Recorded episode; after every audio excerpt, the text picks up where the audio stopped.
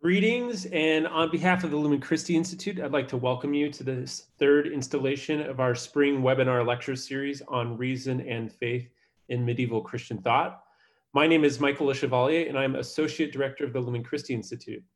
Uh, before turning it over to Rob, our moderator for tonight, I'd like to call your attention to next week's special events. If, as I would imagine you are for tuning in here today, you are a fan of Aquinas, I'd like to invite you back next Tuesday. We'll be joined by Stephen Meredith, professor in the Department of Pathology, Neurology, and Biochemistry and molecular, molecular biology at the University of Chicago, where he also teaches courses on literature, philosophy, and theology. He'll be joined in conversation um, by Jeffrey Bishop, professor of philosophy and professor of theology at St. Louis University, where they'll be joining us here together next week, Tuesday, at 5 p.m. for a discussion on disease and the problem of evil. Um, next week, we'll also continue this series with Barbara Newman, a real giant in the field of medieval studies, for a lecture on Hildegard of Bingen uh, right here at 7 p.m. next week, Thursday. Uh, you can find out more details at our website. I want to thank uh, our co-sponsors for tonight, uh, the Calvert House Catholic Center, the Collegium Institute, the Harvard Catholic Center, the Nova Forum, the St. Benedict Institute, and the St. Paul's University Catholic Center. Um, all of these uh, programs are playing an important role in helping make the Catholic intellectual tradition a live option at secular campuses. I'm also grateful to our donors who help make this work possible. If you want to support our work, you can donate at www.lumenchristi.org slash donate. A gift of any amount is helpful in putting these events on and supporting our work at the University of Chicago. I'll now hand the event over to Rob Porval, a recent PhD graduate from the University of Chicago, who also works to help our, plan our undergraduate programming and who has helped organize this series. Um, Rob, take it away. Thank you, Michael. Uh, thank you all for joining us tonight. We're starting another installment of this in the series Reason and Wisdom in Medieval Christian Thought. The series offers a series of introductions to great thinkers and, uh, and, and, ideas in medieval Christian thinking, uh, especially with regard to the tension between contemplative and, uh, and more dialectical ways of seeking the face of God. As Michael mentioned, our upcoming uh, uh, presentation next week will be uh, by Professor Barbara Newman on Hildegard of Bingen, Doctor of the Church. After that, Peter Abelard and Bernard of Clairvaux, Julian of Norwich, uh, Nicholas of Cusa, and Meister Eckhart are also on the list. Anytime during the presentation, uh, I'd like to draw your attention to the Q&A function at the bottom of the screen. And anytime during the presentation, you can uh, ask a question. At the end of the presentation, we'll have a moderated Q&A uh, in which we'll ask these our questions to Dr. Carl. Uh, Dr. Dr. Brian Carl, who will be giving our presentation tonight, teaches philosophy and theology and the Center of Thomistic uh, Studies at, and at large at the University of St. Thomas in Houston, Texas. He specializes in the thought of St. Thomas and on topics such as virtue ethics, metaphysics, and Thomas Aquinas' understanding of the divine names.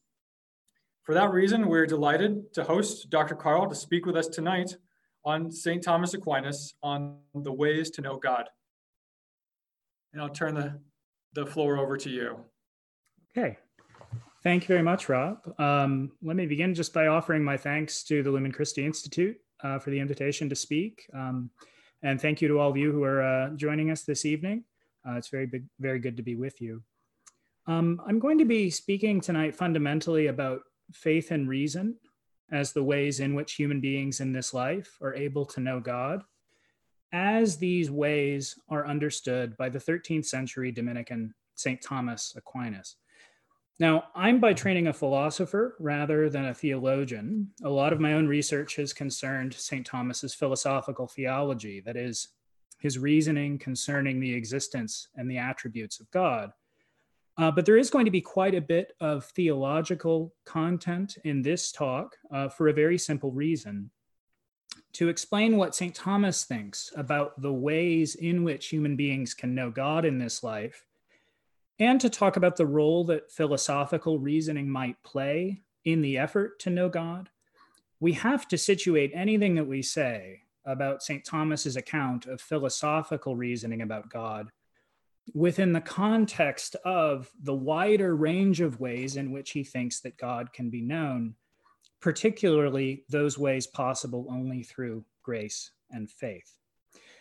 So I'm going to begin uh, just with a little bit of um, introductory biography of St. Thomas for anyone who's not already familiar with the man, a little bit about his context in the 13th century and about theology in the 13th century, um, and then I'll move on really to the, the main content of my presentation. Um, hopefully everyone is able to see the slides. Okay. All right. So Thomas Aquinas was born in 1225 in Roccasecca, Italy. He was born into a noble family.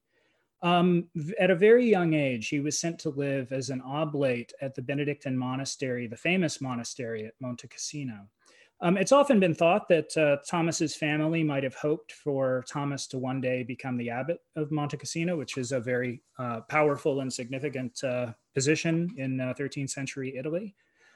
Thomas was sent for studies um, at the age of 14 or so. Um, he went to study liberal arts at the University of Naples. And that's a significant fact in part because at this time in the 12, uh, late 1230s, early 1240s, the reading of the philosophical works of Aristotle was somewhat limited at other universities, especially at the University of Paris, uh, but was not restricted at uh, the University of Naples. And so Thomas had more opportunity from a young age to be exposed to some of the new philosophical sources that were entering into Latin translation at this time in the 13th century. Now, contrary very much to his uh, family's wishes uh, for his life, they, they wanted him to be um, a priest, wanted him to be a monk, but certainly did not want him to be a Dominican to join up with the, this ragtag group, this new group of mendicant uh, friars. But uh, Thomas encountered Dominicans who had a priory in Naples, and in 1244, he decided to take the Dominican habit. Uh, he was uh, detained by his family for some time, put under kind of house arrest. Um, before being able to, uh, to rejoin the Dominicans. For a time, he was a student of St. Albert the Great, Albertus Magnus, and then went on to do his own theological studies at the University of Paris, where he became a master of theology. Uh, he spent the rest of his life um, as a, a, master, a teacher of theology, first in Paris, then in a series of places in his native Italy, and then again in Paris. And then towards the end of his life, he returned to Italy and he died in 1274 in Fossa Nova. Uh, I won't read through these, but uh, just major works of St. Thomas Aquinas for those uh, who aren't aware. Um, now, Thomas's works in the critical edition that's still being edited by the Leonine Commission occupies uh, 50 volumes, 50 planned volumes. Uh, so this is just some of the highlights of uh, just the tremendous output that he had as a, a theological and philosophical author. Uh, certainly, the most famous of St. Thomas' works is the Summa Theologiae, this great comprehensive, albeit unfinished, treatise on Catholic theology. And I'll mention some of the contents of the Summa Theologiae a little later in the presentation. All right. To begin properly speaking, we need to say something about the context first of mid 13th century Catholic theology. The office of a theologian in the 13th century, the work of a theologian, focused on three tasks legere, disputare, and predicare. First, legere, the reading of and commentary upon texts, particularly upon the sacred scriptures. Predicare, the preaching of sermons, formal university sermons. And disputare, determining the answers to theological difficulties and questions in both private classroom disputations and informal public disputations. The questions, the dubitationes, addressed by these formal theological disputations were frequently sourced and motivated by the tension or apparent contradiction between the assertions of different authorities, auctoritates. These included the scriptures, the writings of the fathers and doctors, early councils, as well as philosophical sources, including many philosophical sources that were introduced for the first time into Latin in the late 12th uh, in the late 12th and early 13th centuries. The introduction of these new sources of Aristotle, of uh, Neoplatonic sources like Proclus, of Arabic authors in philosophy like Avicenna and Averroes, the introduction of these writings um, complicated in a tremendous way the work of theology engaging with sources and solving disputes that arise from sources, from authorities. These new philosophical sources offered, we can say at the same time, both new resources for the work of theology as faith, seeking understanding, but also new challenges because the philosophical authorities of pagan Greek and Islamic authors frequently contradicted or seemed to contradict the contents of Christian revelation. To take one most famous case, Aristotle purports to prove by philosophical reasoning in his physics that the physical cosmos is eternal, that the world has always existed and always will exist, uh, contradicting the very first line of scripture that in the beginning God created. Uh, Aristotle was also taken by many interpreters in the 13th century to deny the immortality of the human soul, which would obviously be a problem for Catholic faith. And so there arose at the universities some radical followers of Aristotle, particularly not in the theology faculties, but in the arts faculties, where philosophical sources were treated more directly. There arose in the arts faculties, especially at the University of Paris, radical followers of Aristotle who accepted his positions um, these controversial positions that contradicted the contents of, of the Catholic faith. And so, for these reasons, the question of the relationship between faith and reason was an especially pressing one in the, in the mid 13th century. And this is the context in which St. Thomas is living, studying, and writing. All right. Like other teachers of the Catholic faith, St. Thomas routinely refers to those in the present life as viatores, wayfarers, those who are on the way. As creatures, we come from God. God is our first cause. We are ordered to return to God as our final, as our final end, as our ultimate purpose. As intellectual creatures, we're ordered towards intellectual union with God in the beatific vision, when we will see him as he is, see him face to face. So, St. Thomas's understanding of the relationship between reason and faith is grounded most fundamentally in his insistence upon the distinction between nature and grace. Our nature is what we are as creatures made by God.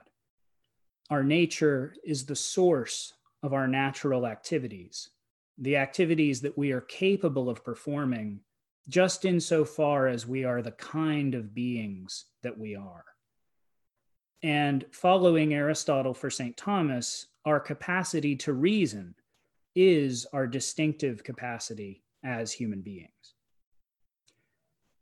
By grace, God elevates our natures um, assists and elevates and transforms our natural capacities, enabling us to do things that are beyond our unassisted natural power. So, knowing truths about the mysteries of God with the certitude of divinely given faith is an example of such an act.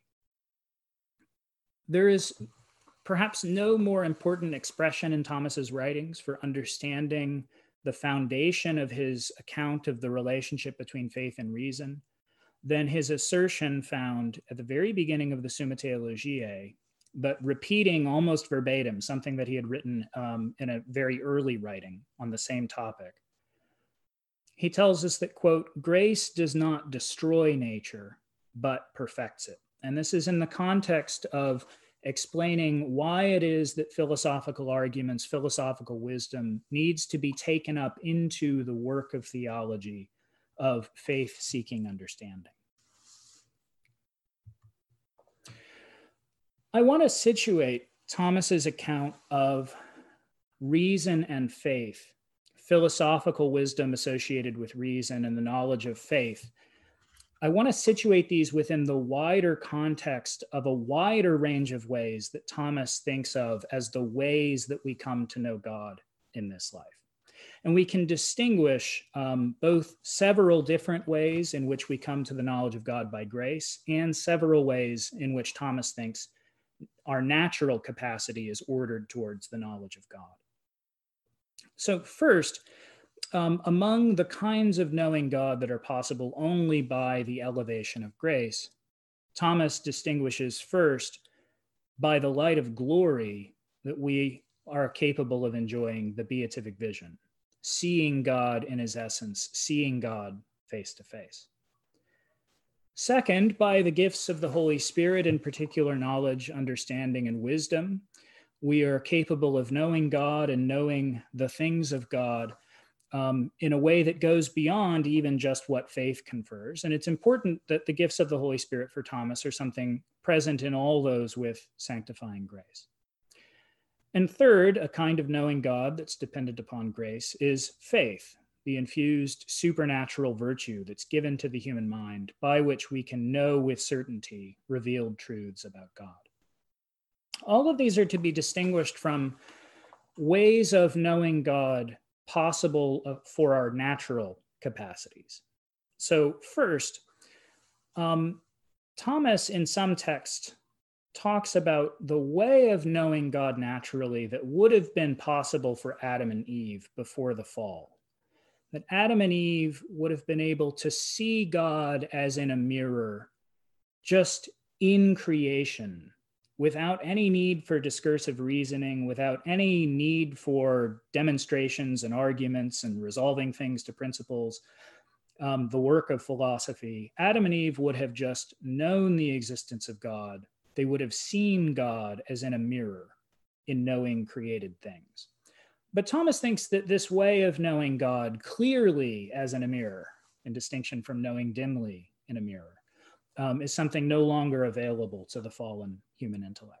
And so he thinks of the, the highest and the best that the human intellect can do is knowing God by philosophical wisdom, by demonstrative certain knowledge about the existence and attributes of God, known as the first cause of all other things. We can arrive at such a knowledge of God by reasoning discursively from God's effect. But it is important that Thomas thinks that only few human beings, in fact, achieve, strictly speaking, philosophical knowledge concerning God's existence and attributes. Um, and even in some places, he'll insist that for a variety of reasons, um, only relatively few human beings can. One of the reasons he gives is just that it takes a lot of time uh, to, to master philosophy. Uh, third, we should distinguish knowing about God's existence by probable or persuasive reasoning. Again, reasoning from the world. Okay. Thomas does in a few places talk about a knowledge of God's existence that is common to most human beings, right? And I think we could think in connection with this of things like design arguments, right? If it just makes sense to people that, you know, there's all this order in the world, right? Surely there's a mind, right, responsible for the world that's not a, a de- Thomas wouldn't think of that as a strict philosophical demonstration, but that's not to say that it's a an argument to be entirely dismissed. It's just not. It doesn't rise to the level of philosophical demonstration. Okay. I'm going to focus in what follows, as I've said, on faith and reason. Okay, the knowledge of God through faith and the knowledge of God through philosophical reasoning. Um, but I want to place them again in the context of this wider range of ways in which God is known. Corresponding to the distinction between faith and reason, Thomas draws an importantly, a tremendously important distinction between what he calls the mysteries of faith and what he calls the preambles of faith. So, the mysteries of faith are those truths about God that can be only known in and through divine revelation. They're known with certitude from the infused faith that's a gift from God.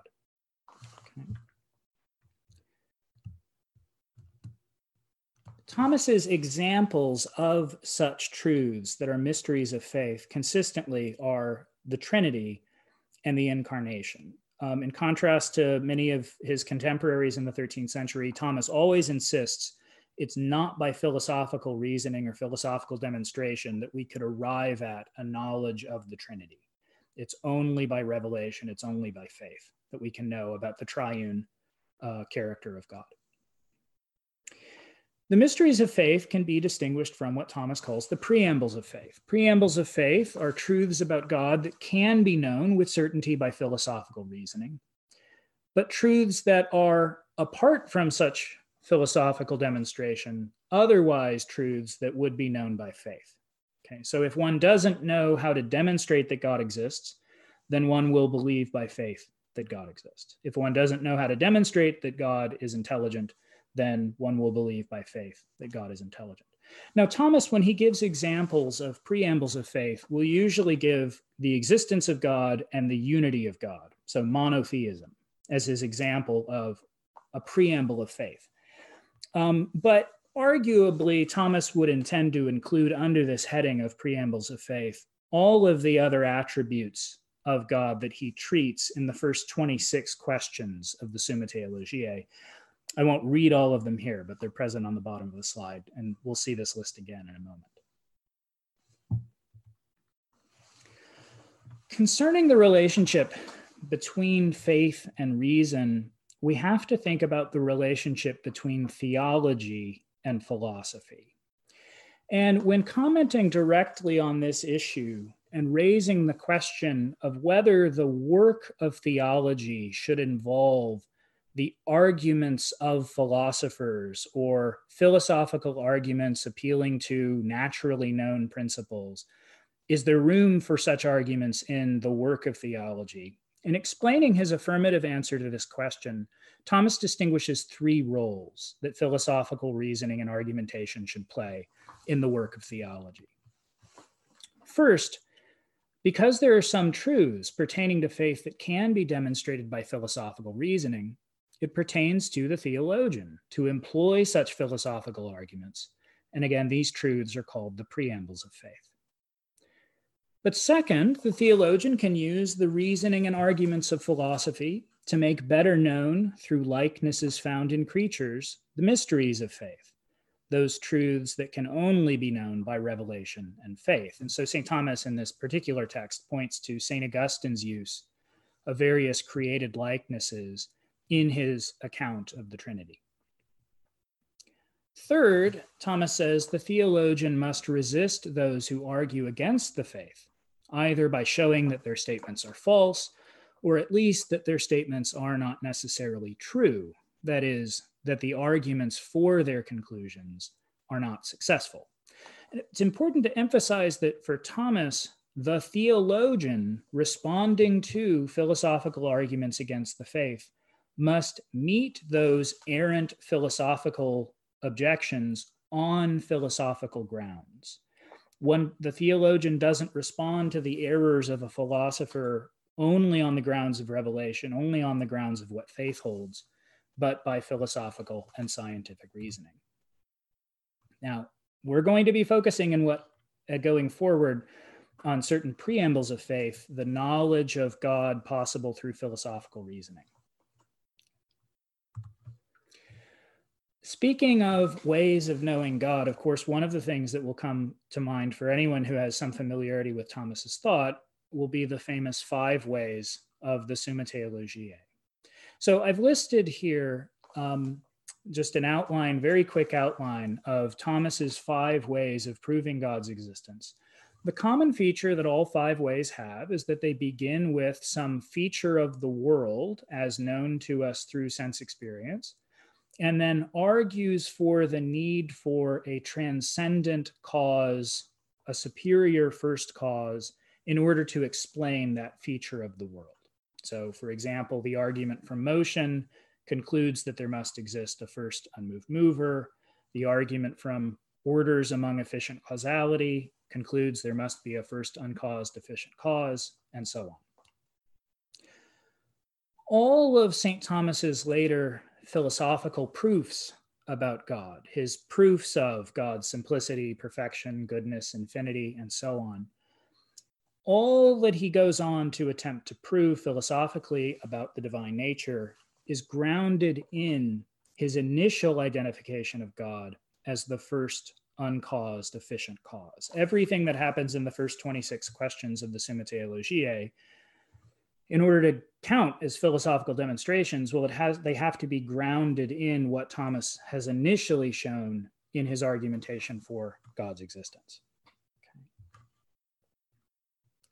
Now, having quickly um, referenced the five ways, the notion that for Thomas we reason from effects to God as the cause. Um, often with Thomas's philosophical theology, I think it strikes pe- people have the concern that there's something overly rationalistic about uh, Thomas's account of, of God in the Summa Theologiae. And one of the very first things that has to be said, I think, to counteract this is to note how significant the limitations of philosophical reasoning are when it comes to reasoning about God on St. Thomas's view. So, on the one hand, it's true St. Thomas does find among the arguments of the philosophers, the philosophical sources that he encounters in the 13th century, he does find in them arguments that he regards as proving demonstratively that God exists, that God is one, that God is intelligent, and so on. Arguments that he adopts from Aristotle, Avicenna, Maimonides, Proclus, Augustine, Anselm, and so on. But St. Thomas also adopts, and in this case, primarily from Aristotle, reasons why the human mind is unable by its natural power to arrive at any properly scientific knowledge of the essence of God. Knowledge of the essence of God is for St. Thomas the beatific vision. Okay? It is only the vision of the divine essence given to those in the life to come the sort of knowledge that we achieve concerning the essences of sensible material beings. Thomas thinks we do know what things are. We understand the essences of things when it comes to the things that we know through the senses. The sort of knowledge that we have concerning created sensible things knowing what they are, understanding their essences, we cannot achieve that sort of knowledge concerning the divine essence in this life. And so St. Thomas will consistently insist we know that God exists, we know that God is wise, and so on. But we cannot grasp directly what God is, what the divine wisdom is, and so on. Another set of ways that come to mind immediately when thinking about the ways in which God is known, um, Thomas adopts from Pseudo Dionysius what he, St. Thomas, calls the triplex via, the threefold way. Three ways in which the human mind is related to God as this superior cause who is beyond our ability to grasp him the three ways of the threefold way are causality, negation, and eminence. So, first, associated with the way of causality, first, the fact that we can only know God as a cause by reasoning from things that are his effects, reasoning back to the existence and the characteristics of the cause we also know God precisely as the cause of perfections that are found in creatures. We can know nothing about God by philosophical reasoning except by first knowing him as the cause of certain perfections that we know in creatures. So, for example, we call God wise in part just because he is the cause of wisdom, he is the ultimate source of wisdom, right, for human beings that have wisdom. But the way of causality has to be tempered immediately by the way of negation. We are unable to know God as he is in himself. And so we know God and his attributes by negatively distinguishing God from creatures. And when we say that God is wise, even when we affirm that, we recognize that God is not wise as a creature is wise. When we say that God is a being, we recognize God is not a being as a creature is a being, and so on. Whatever is affirmed of God causally can also be denied of God if we would attempt to predicate any perfection found in creatures univocally of God. But causality and negation alone aren't enough, Thomas thinks, to explain the way in which we know God in this life or to explain the significance and the meaning of language and thought about God.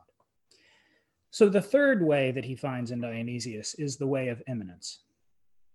The starting point for the way of eminence is recognizing that we don't deny things of God because he is less than creatures or because he lacks anything that is found in creatures. Rather, when we deny that God is wise as a creature is wise, or when we deny that God is a being in the way that creatures are beings, we do so because God infinitely exceeds every creature in his unlimited perfection. And so we also then understand that the perfections that are attributed to God, such as being and wisdom and goodness, must pre exist in God in a supereminent higher mode. In fact, they are all identical with God Himself. God is being itself, God is wisdom itself, God is goodness itself, and so on. All of these perfections, as found in creatures, are various imperfect likenesses of the divine perfection. All right, taking what we've uh, looked at so far, um, I won't read through this this whole text, um, uh, the whole thing. I'm just going to point to a couple of things in it.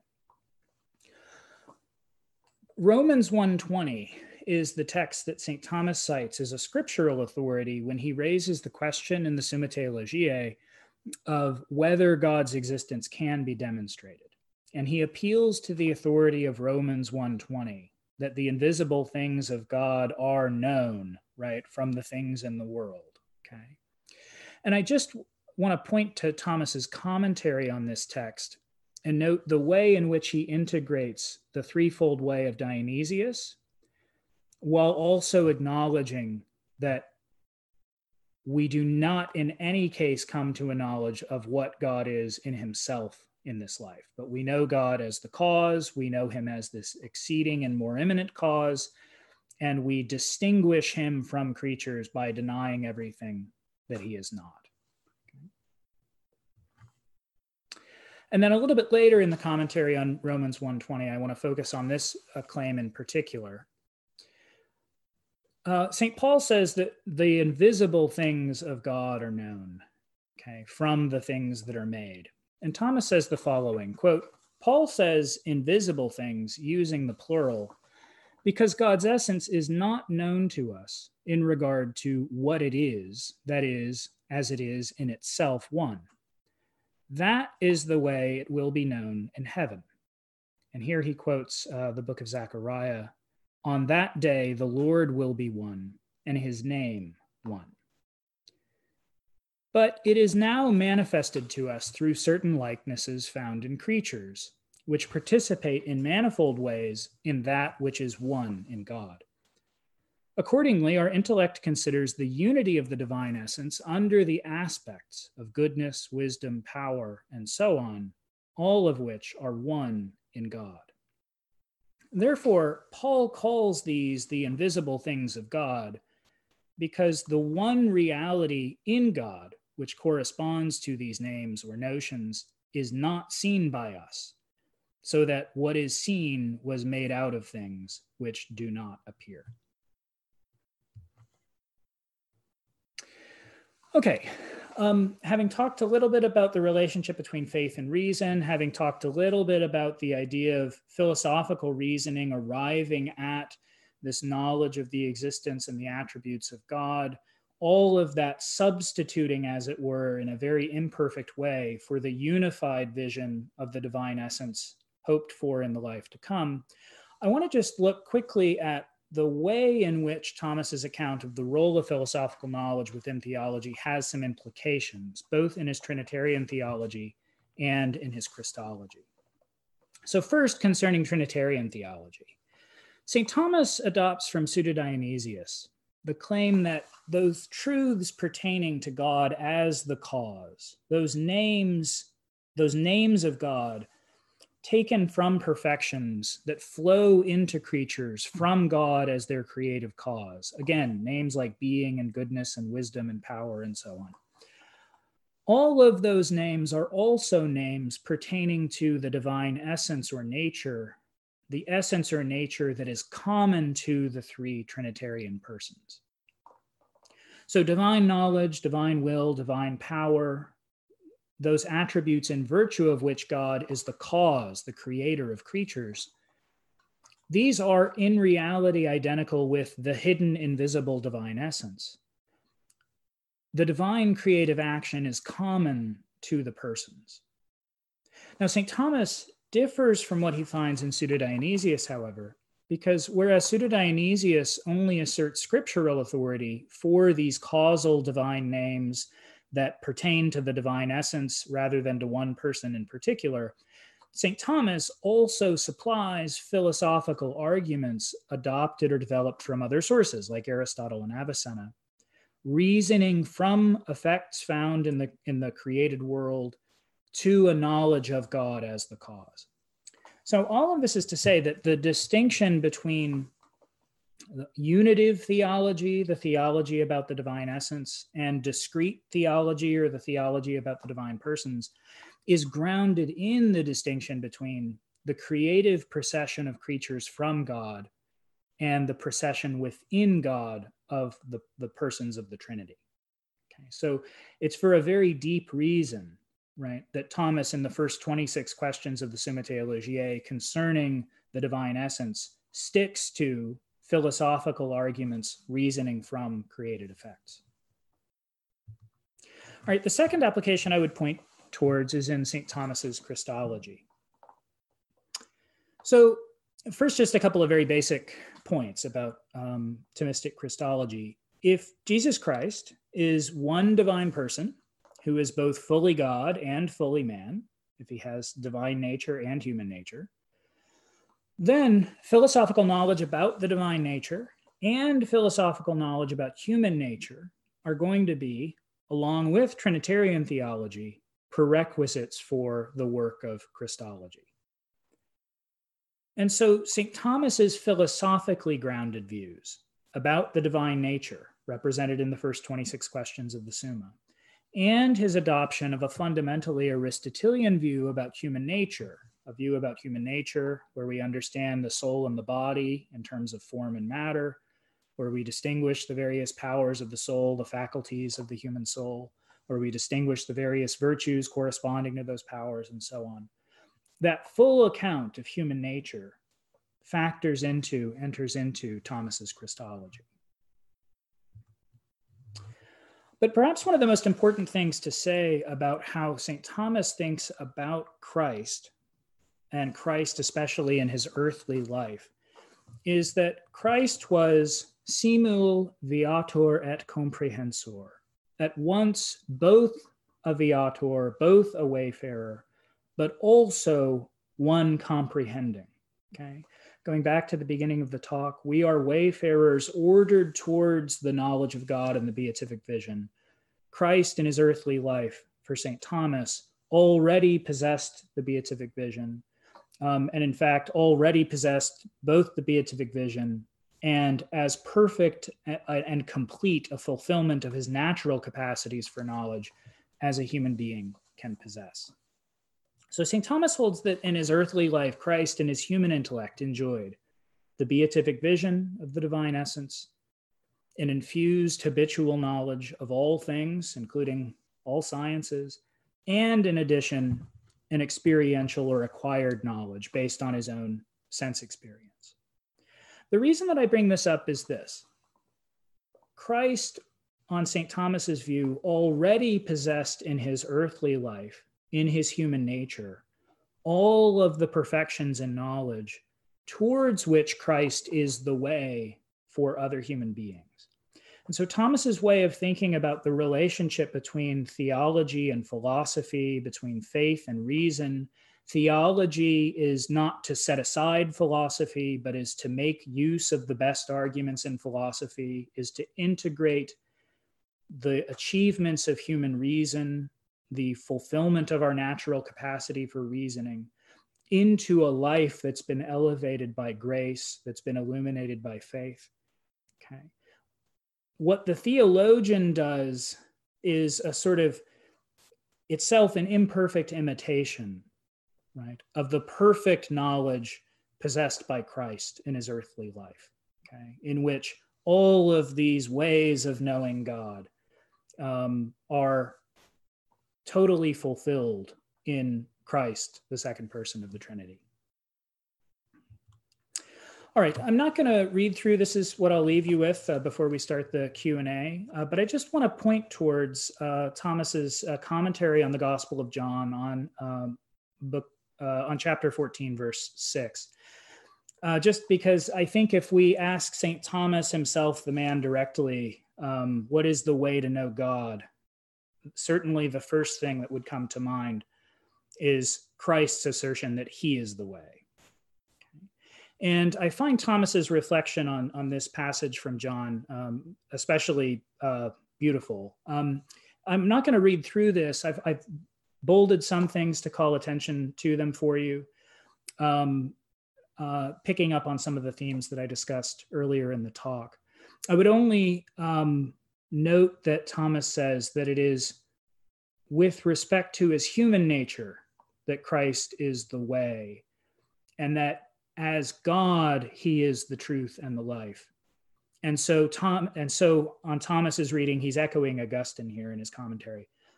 Christ is telling us that he is both the way and the destination.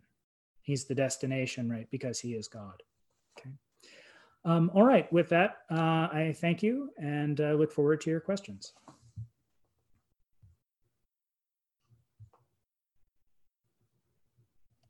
Okay. Let's see.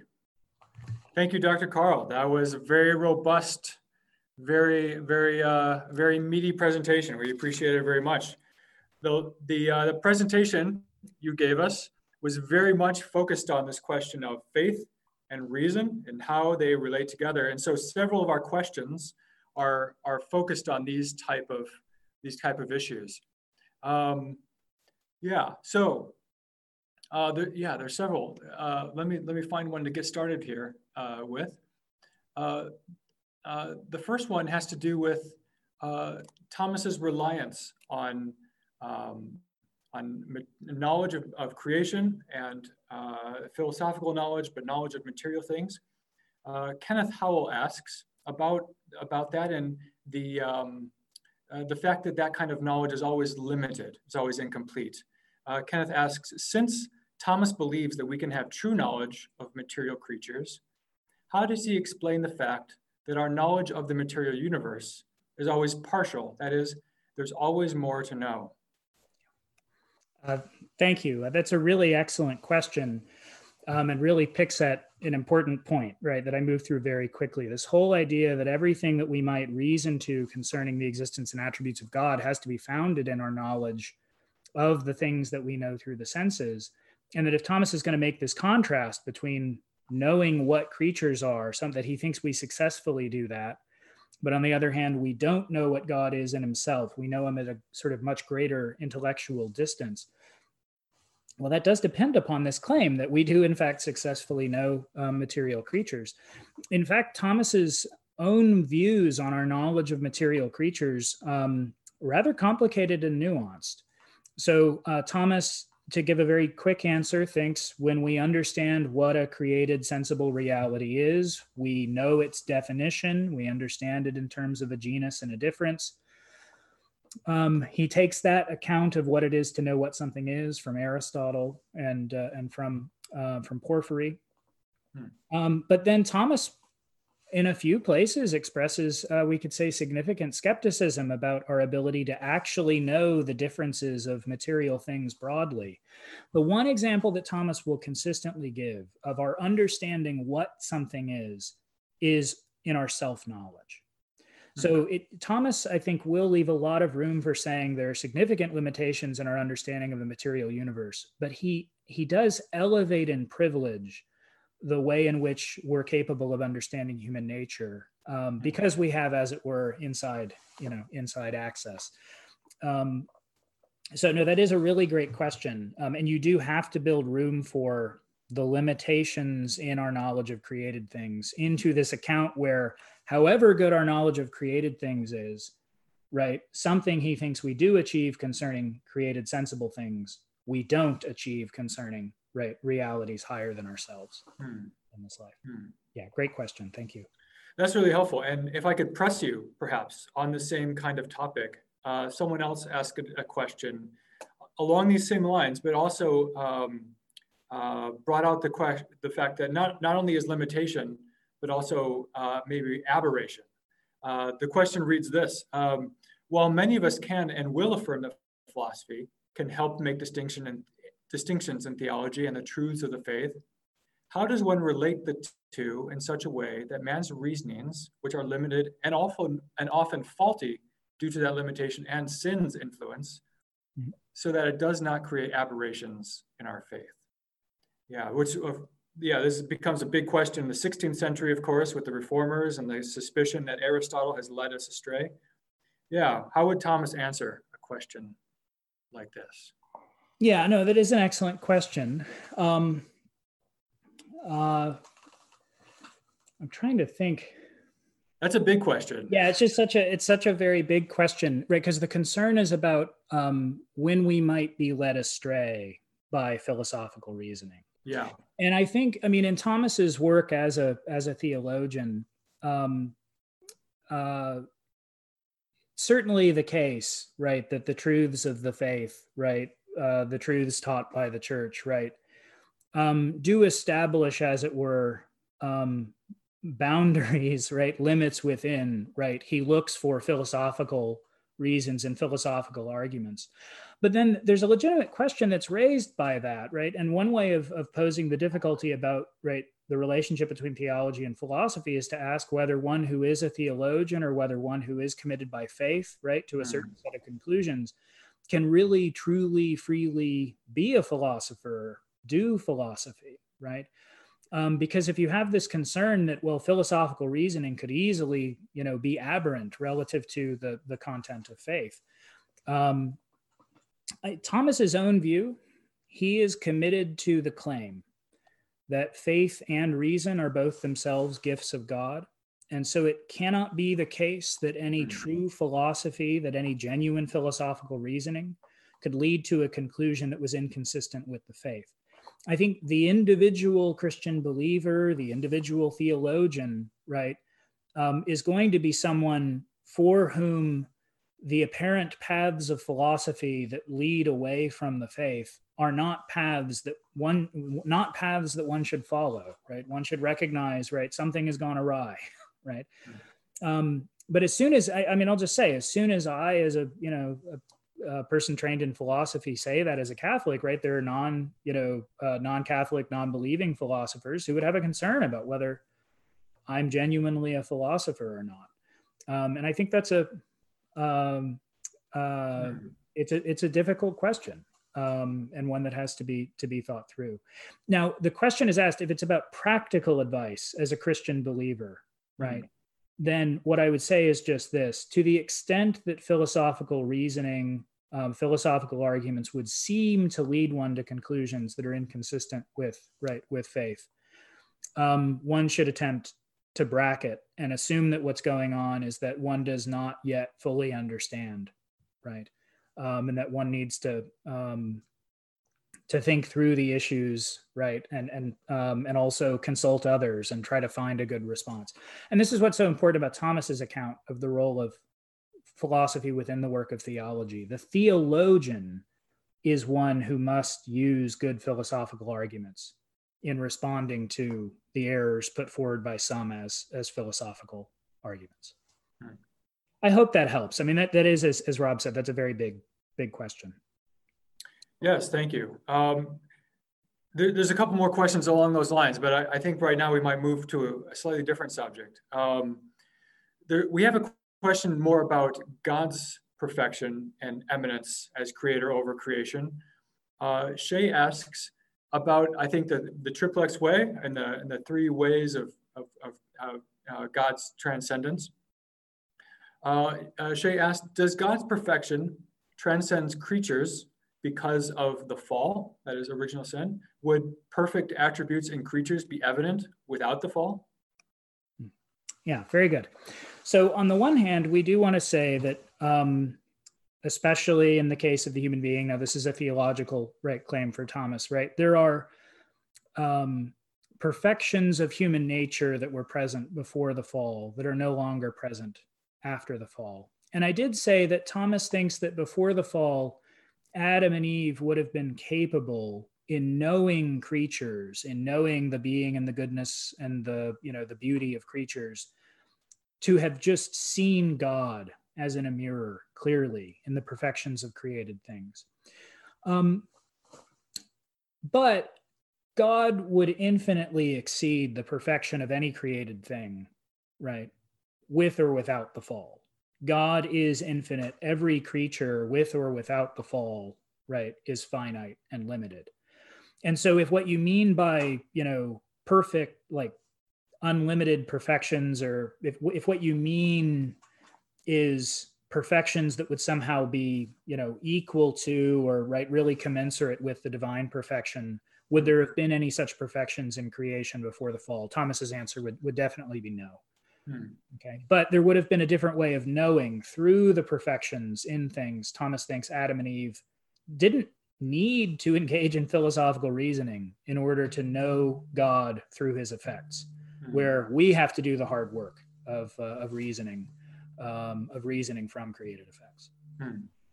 Thank you. No, that's, that's really helpful. I, I was thinking about these three ways, and you gave us a really nice, a really nice uh, presentation of, of the three ways, especially uh, uh, from Dionysius. But I wondered if, if, if you would lead us through maybe some examples of some of these. So, for example, maybe the way of negation or removal might would that have something to do with the what what, what Scripture says about a God calling maybe God the Lion of Judah, something like that? Mm, okay. And you would you would maybe remove some things how, how, would that how would how does that make sense to call God the Lion of Judah? Okay, good. So uh, Pseudo Dionysius is the the thinker to appeal to um, to answer that that part of the question, right? Um, the divine names from which St. Thomas takes that threefold way of causality, negation, and eminence concerns um, what Dionysius calls the intelligible processions of God. And those are the sorts of perfections that I keep mentioning over and over again things like being and goodness and wisdom and power and so mm-hmm. on. Um, Pseudo Dionysius claims uh, in the beginning of On the Divine Names that he wrote a whole other treatise on um, the names of God that are um, metaphorical mm-hmm. in the mm-hmm. scriptures. Mm-hmm. And so, um, whether that work was ever actually written or not, and whether we have access to it, Pseudo Dionysius claims to have written um, uh, claims to have written this other work on the metaphorical names of God. So, a name like lion, right? Thomas is going to say that a name like that, because it's referring to a sensible created thing as a material, as a certain kind of material thing, that sort of name can only ever be said metaphorically of God, right?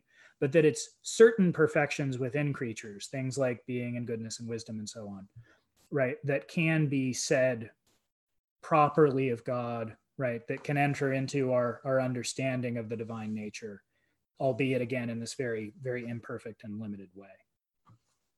I hope that helps. Yeah. Oh, yeah. Very, so that's helpful. Okay. And then, uh, sort of along those lines as well. Um, uh, Brian asked a, more a little bit about this triplex way, right? This this way of negation and how does one know what to strip away? And so you're sort of asking, answering this question already. I'll read his question. In the, the threefold way, the triplex way, the way of negation is to deny features of God and the apophatic process. How do we know what things to deny of God without first having a positive conception of God that allows us to distinguish which things to apply analogously yeah. and what things we should deny. Yeah. Okay. Very good.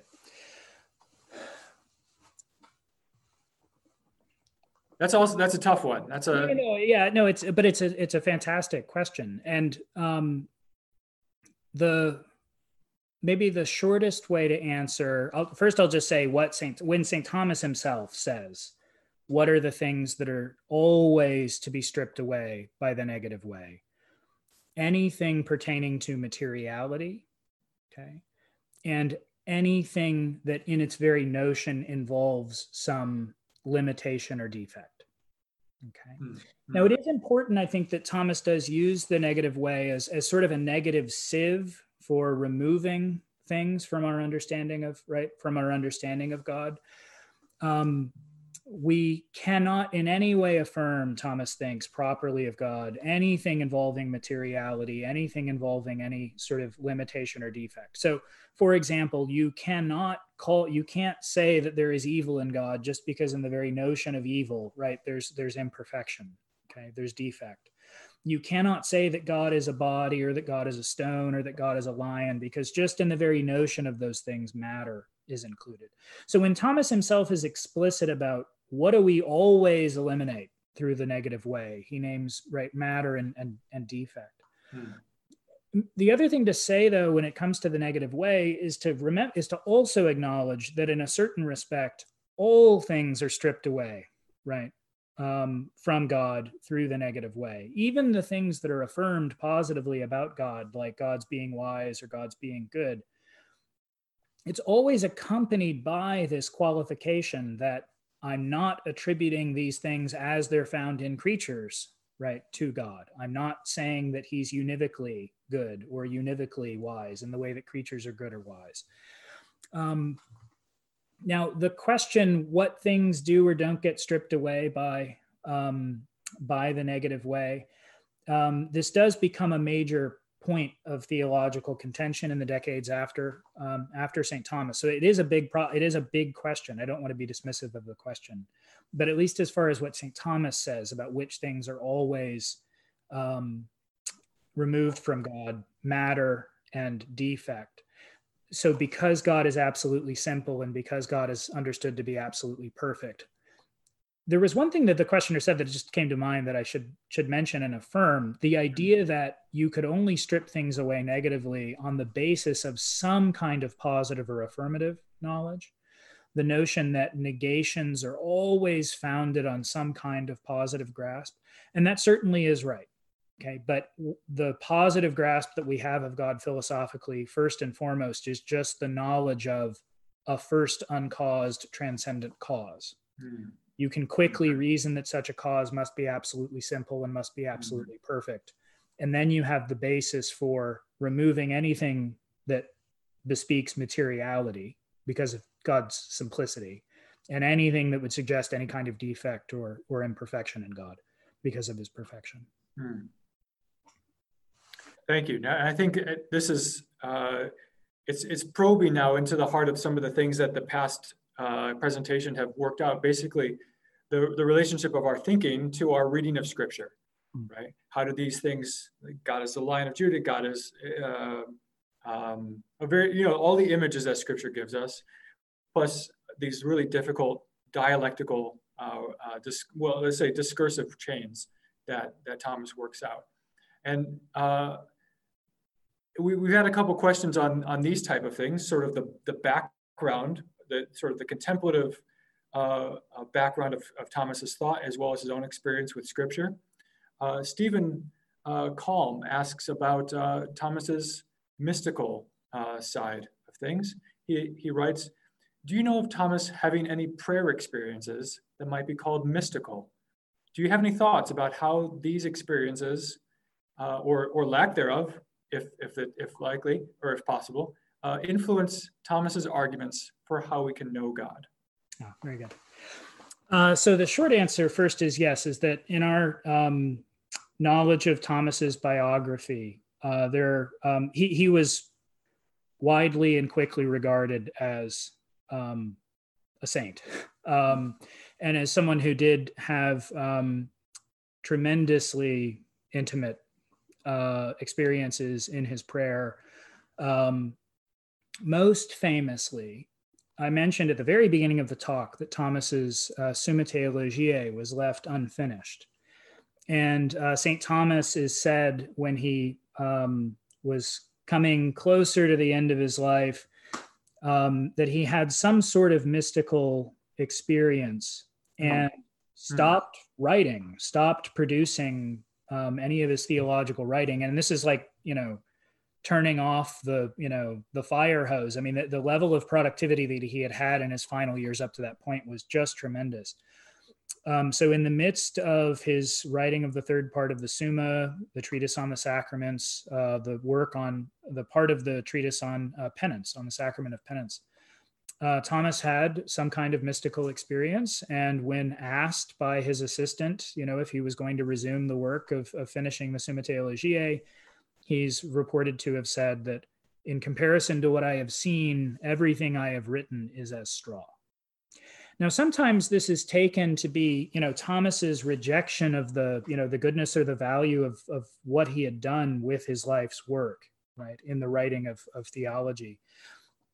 But I think, given what we've said tonight about the placement of philosophical wisdom and the work of faith and theology within the hierarchy, right, of the ways of coming to know God, Thomas is a person for whom his entire life was ordered towards the hope of the beatific vision. Hmm. I mean, it seems he did have some experience towards the end of his life, a sort of foretaste of uh, of seeing God, um, that did lead him to to set aside um, to set aside his work. Now, Thomas, on his deathbed at Fossa Nova, was um, we're told um, asked by the monks there to compose a commentary or to deliver some sort of teaching on the Song of Songs um, unfortunately, the whatever work he produced uh, did not survive. It wasn't. It wasn't either wasn't written down or wasn't copied, and so hasn't come down to us. But that's from very early biographies, a, an assertion that even at the end of his life, he was producing some some commentary on Scripture, um, and on a particularly uh, fitting part of Scripture, the Song of Songs. Mm. Yeah, and a very mystical one, as as later presentations will will will start touching on in this series on this same line, uh, there's a question on the, the, the a couple follow-ups on, on this idea of the beatific vision, which we saw was the, some of the gracious ways, the ways by grace of, of coming to know God, alongside the gift of the Holy Spirit, uh, alongside infused faith. Uh, we, we have two questions. I'm going to ask them side by side because they're, they're related to this. Uh, one, just a clarification on, uh, Mark asks for a clarification on the beatific knowledge and the way it relates to Christ, the saints, and the laity. Mm-hmm. And a second one uh, by Jacob, how does the role of deification or divinization play into the knowledge of God? In other words, what does becoming like God have to do with Thomas's understanding and knowing of God? I, I thought that that might fit well with the beatific uh, uh, discussion there. Thank you. Uh, go ahead, go for it. Well, I wanted to ask the, the first question. You said he was asking for clarification about um, the beatific vision, mm-hmm. Christ's possession of the beatific vision, the saints. I just I wasn't sure what the. Well, I th- well maybe maybe just um, a clarification of Thomas's concept of, of the beatific vision, and then and then um, yeah, because there's a whole lot to to to to relate it to, to Christ, the saints, and to laity all at once. But maybe we could do that, answer that question by answering the question of deification, perhaps. Okay, sure. So um, first, I mean, the, the thing to say about uh, the beatific vision itself, what does it mean? Right, it is immediate intellectual union with God Himself. Hmm. Beholding of God as He is in Himself, with nothing mediating. Now, if um, anyone is already familiar with how, some of how Thomas thinks about human intellectual cognition, Thomas thinks that we know the essences of things through forms that our mind abstracts from sense experience. And so, in talking about the beatific vision, Thomas has to say that God is what is known and is the very form or species by which he will be known. There can't be anything that mediates uh, that mediates the vision of God. We will be elevated so as to be drawn into this intimate, immediate union with God Himself, um, but particularly in our intellectual capacity and in our minds. So that's what the beatific vision itself is. And as I was saying in the talk, Thomas thinks that um, Christ, as man in his human nature, possessed the beatific vision throughout his earthly life. Um, other apart from Christ enjoying the beatific vision in this life, Thomas thinks it's only after our death, right? Um, that uh, that human beings can enter into right enjoyment of the uh, of the beatific vision. On the the point about deification, um, there has been um, I here I, I you know maybe we'll say just being more of a philosopher than a theologian. I haven't myself spent as much time with um, deification as a theme, but there has been quite a bit of attention given to it um, recently in literature, mm-hmm. and even just searching for um, you know Aquinas deification. Um, there is some very good recent literature on the theme that's out there. Um, so I would just I would have to suggest that the, the person asking the question, I can take a just stab at it, right, by saying that um, in the inner life of God, Thomas, along with other right theologians, understand understands the procession of the divine word in terms of God's self-knowledge. Right. So that the very inner life of God, the triune life of God, is established, grounded, as it were, first in right God's self-knowledge. And so if the beatific vision is a direct and immediate knowing of the divine essence, right? This is um, attaining to and participating in the inner life of God. Um, and maybe that's that's a first stab at saying why deification is involved in uh, in the beatific vision. Hmm. Thank you. There's there's more questions than we can really get to today, uh, which is great. And there's uh, there's I have several of my own that we just won't have a chance to to to cover. Uh, regarding um, uh, a follow-up from uh, another of our of our uh, speakers regarding Thomas's mystical experiences, to press that into his some of his practice. Uh, one of our, our readers asks, I recall reading that Thomas said most of his insights came from or after much study while he was in adoration. Uh, how did that or did that inform his work?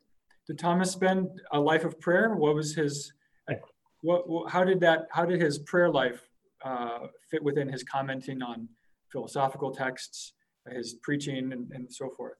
Yeah. So, uh, for my understanding, what we know from the uh, biography of St. Thomas um, includes both the claims that he was um, extremely prayerful, spent much time in prayer, especially prayer before the Blessed Sacrament, prayer before the crucifix. Um, but we also know that given his theological output, given all of the work that he did as a theologian, we know that he was given permission um, to be excused from the singing of the office with his Dominican uh, brethren. Um, so he wasn't required to go. So what we're told is that he would typically go to the chapel often on his own or just with um, his assistant Reginald, and would spend time right in the chapel, right um, with the Blessed Sacrament before the crucifix. There are some significant moments in Thomas's life where um, he attributed insights that he had in his the, in his theology to experiences in hmm.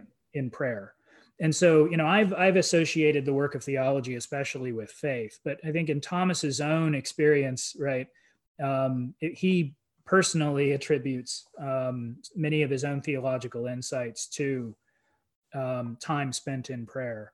Um, and most uh, famously, um, it said that when Thomas had finished composing uh, the section of the Summa Theologiae on the sacrament of the Holy Eucharist, that uh, he went before the crucifix in prayer and had a vision in which, well, he had a conversation with the Lord in which he asked whether he had done well. He hoped that he had done well. Mm. I think, hmm. as the story is told, even sort of put the writings right before right before the Lord and asked if uh, if he had done well. And uh, he has a sort of vision in which uh, Christ tells him, "You have done well, and what would you what would you wish to have?" Mm. And uh, Thomas's answer famously is, uh, "Only you." Mm as, as his answer. So yeah, part of the yeah biography of Thomas as a as a saint and theologian um, is someone whose whose work as a theologian is grounded in um, a life of prayer. Yeah, and, and I think picking up on this line, I, I, think one of our our uh, the, one of the questions from our attendees is pressing you on the, the fact, uh, speaking as a philosopher, uh, on on whether or not Thomas should be really understood as a philosopher or a theologian. And if it's useful to think of it in that way, he asks, or they ask, are there debates whether Aquinas was primarily a, theog- a theologian or a philosopher? Are they helpful? Or do they create a false dichotomy of a multicolored tapestry of a man who cannot be broken down into such binary ways? Yeah, good. So this is a very good uh, question and an important one. And um, I think it is a helpful question to ask, right? But to ask in order to pose the question, well, what's the difference between philosophy and theology, right? What's the difference between ways of reasoning that appeal only to naturally known principles and ways of reasoning that appeal to things known by revelation and faith. So we need that distinction. Um, so if someone poses the question about whether Aquinas or some other figure was a theologian or a philosopher, and it helps to think through the difference between philosophy and theology, then, then it's a helpful question. Um, but I, I, do think in a certain way, it's also, it, when in thinking about someone like Thomas himself, it is something of a false dichotomy. But it's a hmm. false dichotomy because of his understanding of theology.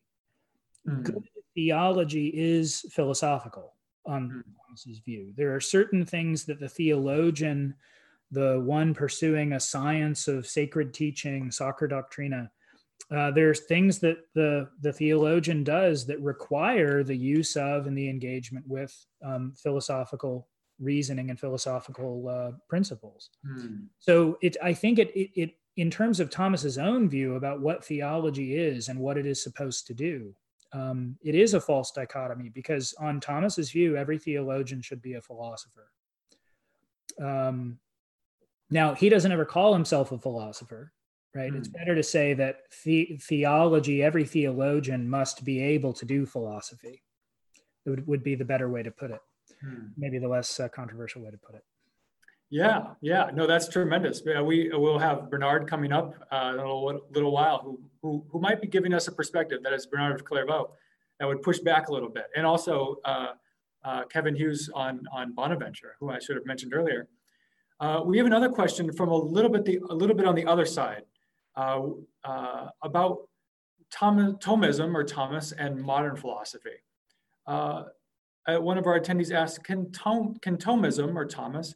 Learn anything from modern philosophy. For example, a correction to Thomas's understanding of metaphysics or epistemology, or do you, do you take the foundations of modern uh, philosophical thinking to be too embedded with uh, principles hostile to the faith?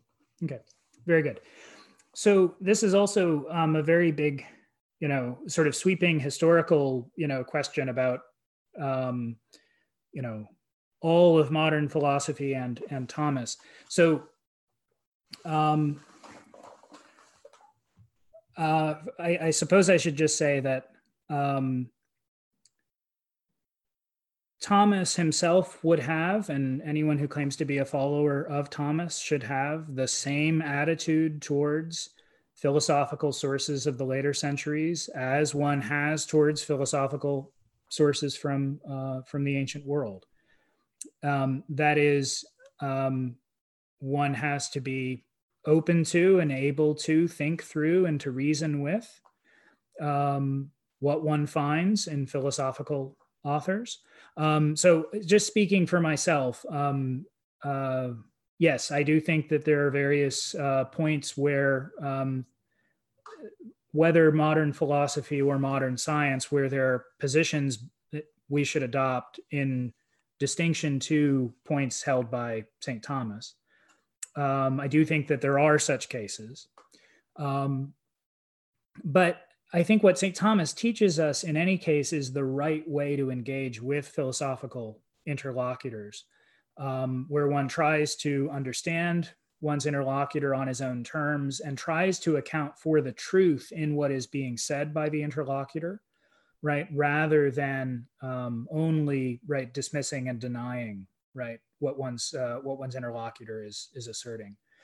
Um, now i'm not i mean i am not generally speaking any fan of early modern philosophy. I don't want to give the impression that i am. But just as a matter of methodology um, I, yeah i think that one has to answer philosophical arguments philosophically.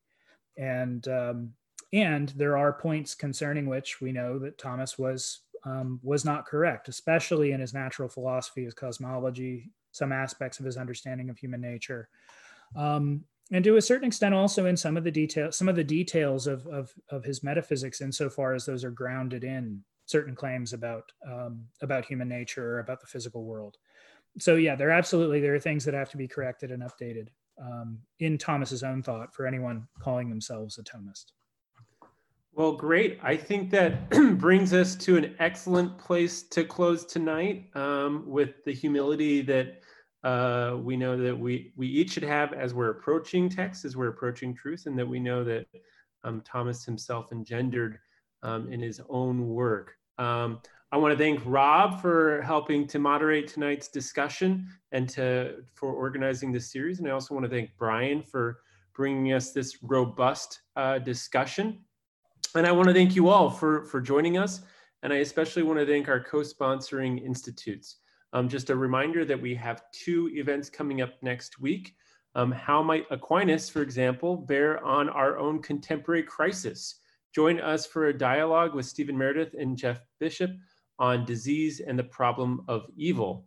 Also, I highly encourage you to tune in again next week, Thursday um, at 7 p.m. with Barbara Newman. Um, as I mentioned, a real giant um, in the field of medieval studies um, for a lecture on Hildegard of Bingen. Um, otherwise, uh, I would invite you all, if you want to support our work, uh, making these series possible, you can donate at www.lumenchristi.org slash donate. You can find more details about all of our programs there. Um, thank you again, Brian. Thank you, Rob.